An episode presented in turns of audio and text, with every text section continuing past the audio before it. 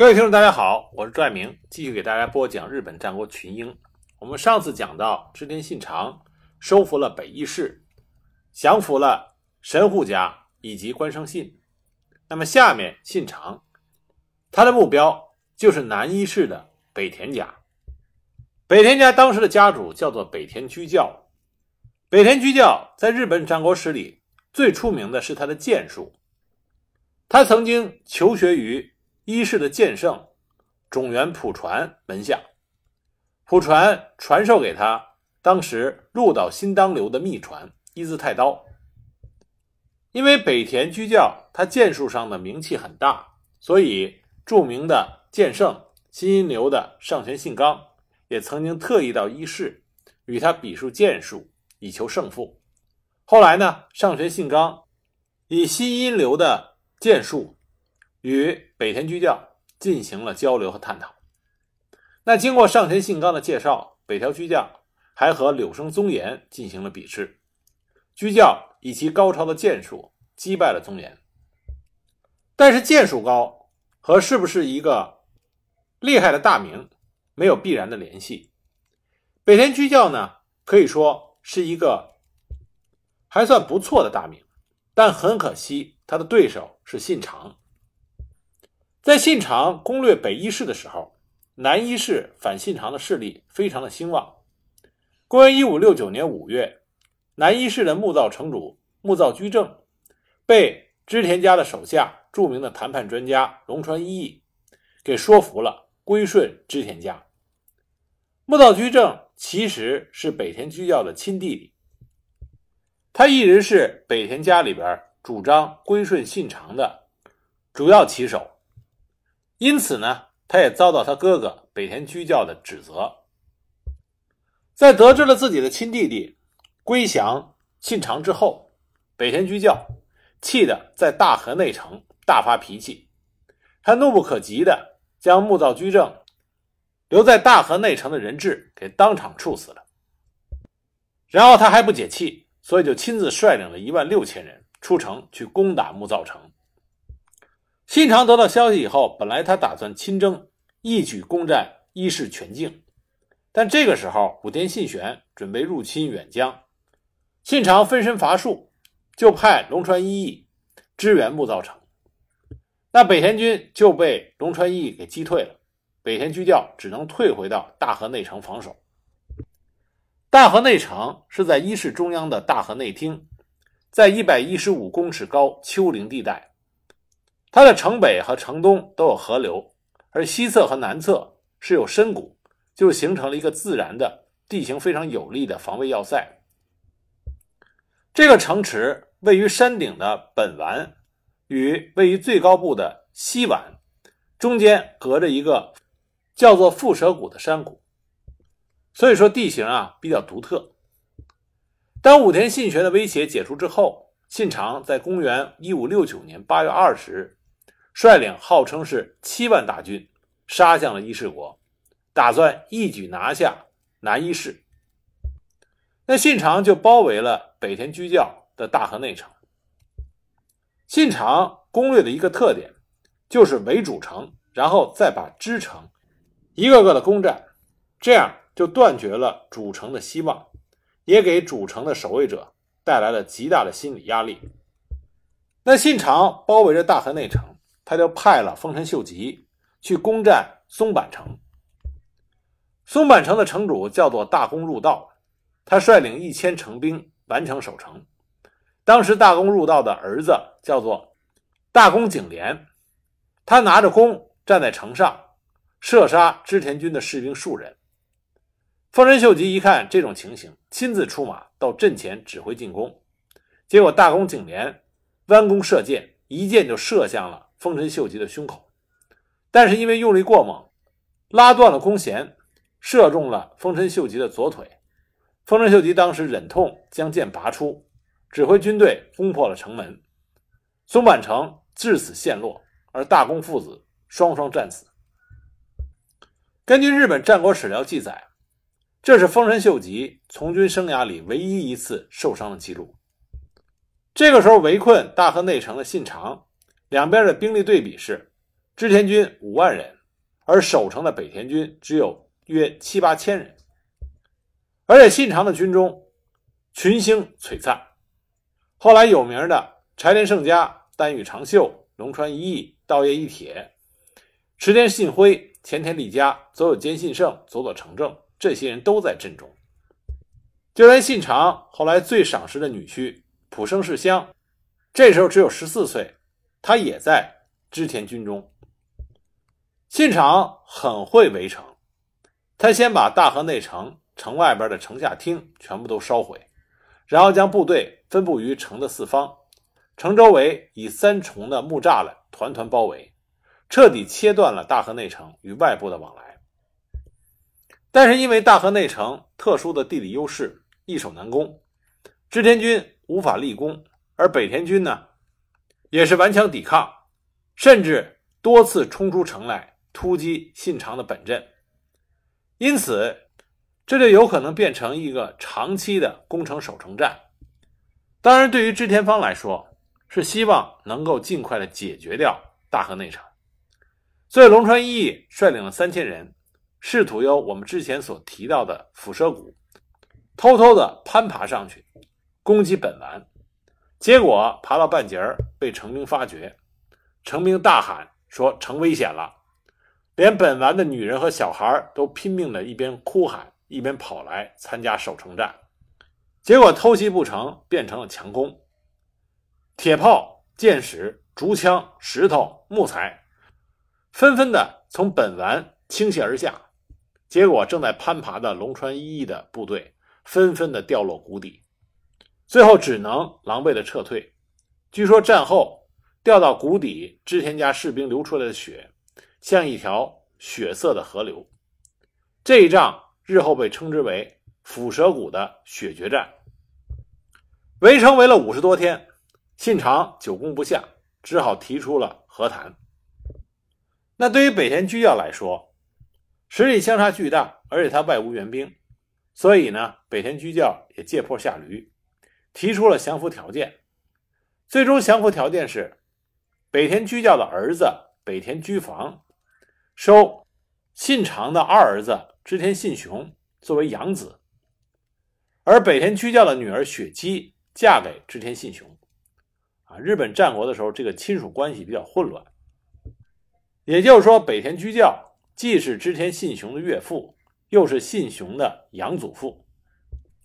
那这个政治联姻确定之后，信长认为伊势国被平定的目标已经达到了。第二年，公元一五七零年，十三岁的织田信雄。正式成为北田居房的养子，并且娶了北田居教的女儿雪姬，改名为北田居丰。北田居教也于同年的五月出家，改名为不治斋，在三赖谷隐居。当然，北田居教并不甘心自己的家业彻底拱手让给织田信长，所以公元一五七三年，在武田信玄进军三河国。与德川家康交战的时候，对信长怀有不满的北田居教，在三月份派遣鸟屋韦满荣走水路到三河，尝试和信玄缔约，表示将协助武田信玄对抗织田家。但一直到信玄因病去世，北田居教都没有举兵。公元一五七五年，织田信雄正式继承了北田家。成为新一代北田家的家主，而织田信雄当上家主以后的第一件事情，就将北田家的主城从大河内城转移到了田湾城。看到织田信雄当上北田家的家主，北田居教自然是怒火中烧。公元一五七六年，他派遣鸟屋韦满荣作为使者去给信长贺年。那么，鸟屋韦韦满荣以信长并非自己的主君为理由。礼数甚为不周到，在上之前，北田家曾经想暗通武田家，这就使得信长起了杀心。为了对付北田居教，信长在公元一五七六年召集北田家的众家臣，包括藤房昭成、长野左京进、奥山之中、龙川雄利等人，商议要如何一劳永逸地清除掉北田家。但这些北田家的家臣中，奥山之中不愿意反抗信长，但也不愿意伤害旧主北田家，所以就称病不加入这个计划。藤方昭成虽然加入了计划，但是不愿意亲身对付北田家，所以只派出了家臣作为代表。在信长和织田信雄的指使下，这些人制定了计划。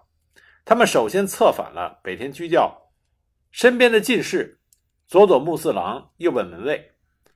在公元一五七六年十月二十五日，他们对北田居教发动了袭击暗杀。虽然佐佐木四郎用长枪突击北田居教，但是他并没有得手，因为北田居教毕竟是剑术大师。但是混乱中呢，北条居教的儿子和他身边忠心的大臣和侍卫纷纷被杀。北田居教手持太刀。力战织田军三百多人，斩杀了十九人。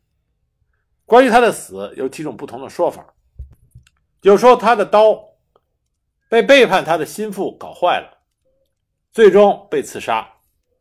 另外一种说法呢，说他在斩杀十九人之后，跳上石台自尽身亡。还有一种说法呢，说他实在太厉害了，织田军最后是拿火枪将他打死的。但是北条居教他的神勇，在日本的传说中叫做天绝百人斩。织田信雄的确可以说是心狠手辣，他一旦大开杀戒以后，就彻底的斩草除根。同一天，他将北田居教的次子长野巨藤、三子北田亲成以及女婿召集到了田丸城，然后他安排人进行了伏击，将这三个人全部杀死。北田一族另外一个重要的人物大河内教通，因为生病在田丸城疗养，织田信雄也不放过，将其杀死。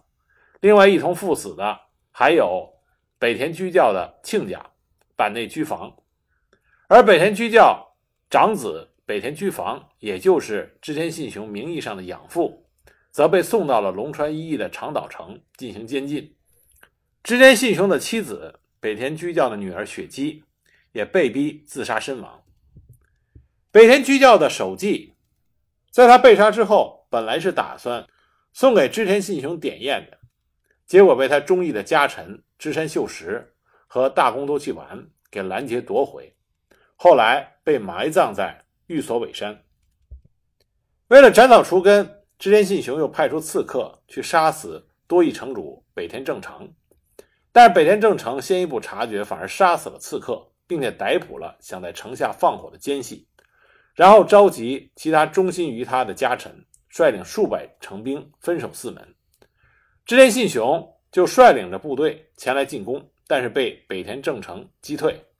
甚至北田正成曾经想过要趁机反攻田丸城，但是这个时候信长派遣了丰臣秀吉率领三千人来援，北田军二十八位将领力战而死。城内的守军死伤殆尽，北田正成在城内自杀。在得知北田家一族全部被害之后，北田家的家臣藤方昭成的父亲藤方庆由，对于自己儿子不义之举感到愤怒，投井自尽。而另外一位家臣之前称病不出的奥山之中，在事后虽然获得织田信雄加封了三千石的领地。但是对于北田一族的灭亡感到歉疚，将领地归还给了织田信雄，决定剃发出家。那织田信雄为了笼络人心，就号称他感动于奥山之中的忠义，就仍要赐给他三百担的俸禄。但奥山之中坚持不受，前往西来寺修行。织田信雄名义上养父北田居房，后来被龙川一义幽闭在安东郡河内。三年之后死去，织田信雄就彻底控制了伊势国。不过北田家的反抗并没有停止。北田居教的三弟本来已经出家，担任奈良兴福寺东门院院主，但是在北田一族遇害之后还俗了，改名为北田居亲。他潜入伊贺国，召集了川谷小山户阿曾等一些豪族，以及原来北田家的家臣。鸟屋韦满荣，在公元一五七七年发动了一揆起义，举兵对抗织田家。织田信雄和北田居亲发生了一系列的交手。公元一五七七年春季，北田居亲试图在川宇谷一带筑城，那么织田信雄率领着龙川一义、龙川雄利等人前往攻打。经过一昼夜的交战，双方不分胜负。最后经过谈判，居亲方交出了城，撤军。但是毕竟在实力上，双方面差距过大。织田信雄率领他的军队一路猛攻，将北条居亲掌握的城池一一拿下。同时呢，织田信雄也和他父亲信长一样，善于分化和瓦解对手。所以，依附于北田居亲的那些豪族也纷纷的归顺了织田信雄。最终，鸟屋为婉容战死，而北田居亲逃往了背后国，后来依附于毛利家。北田家至此退出了战国的舞台。信长掌控了伊势国之后，那么信长这个时候碰到了一个比较大的挑战，也就是将军足利义昭和他的关系迅速的恶化。在相当长的一段时间里，日本战国史的研究认为足利义昭是信长的傀儡，但实际上情况并不是这样。足利义昭和信长两个人相当于互相借重完成了上洛。义昭需要借助信长的武力回到京都，而信长呢也需要足利家在京都的根基来完成自己上洛的这个政治和外交的目标。那么，在他们俩完成了各自目标之后，他们合作的基础就薄弱了很多。足利义昭这个时候想的是恢复室町幕府的掌控权，而信长则是天下不武，因此两个人在理念上就发生了冲突。实际上，足利义昭对于信长的魅力以及杀伐决断还是颇为敬佩的，但是现实让义昭不可能。一直依附于信长。当然，义昭也曾经想过要拉拢信长，想让信长担任副将军以及兼任管领的职位，这已经是一人之下万人之上的位置。但是信长已大义回绝了。那一方面，信长拒绝了义昭的进一步拉拢；但另一方面呢，义昭发现自己的手下纷纷归顺于信长，比如说明柱光秀、西川藤孝。而信长也安排了丰臣秀吉在京都监视义昭的日常生活状态。经过几个月的较量之后，在公元一五七零年，信长向足利义昭宣布了殿中预定，共计是九条。那么其中最重要的是五条，所以史料中也称之为五条书。这五条是：一、此前将军颁发的诏令全部作废；二、凡将军颁发的重要文件，都要有信长一同签署才能生效。三、对臣下的赏赐，全权的委托信长处理。四、天下的事务，信长有直接的决定权，不需要征得一朝的同意。五、天下安定之后，一切的礼仪规章，时刻不能疏忽大意。信长通过这五条，完全架空了一昭的团队，他直接否定了。作为幕府将军的一招，独断下达命令的能力，监控了足利昭与其他大名的联络，甚至要求一昭不可以拿不属于足利家的领地来褒奖家臣。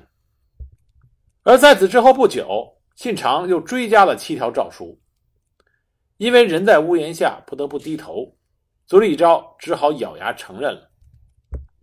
可是信长的步伐。并没有因此而有任何放缓的迹象，他要明目张胆地讨论，制定关于皇家住所改造项目工程，安插自己的人进入到幕府的内部，对于赋税徭役进行横加干涉。因此，足利义昭和织田信长两个人在权力上的争斗逐渐的升级，由暗地里的战斗开始走向台前的白热化。而这直接导致了第一次信长包围网的成立，反对信长的各路势力开始蠢蠢欲动，相互勾结。信长很快就迎来了他人生中一次大的挑战，这就是金崎撤退战。我们下一集呢，再给大家继续的讲。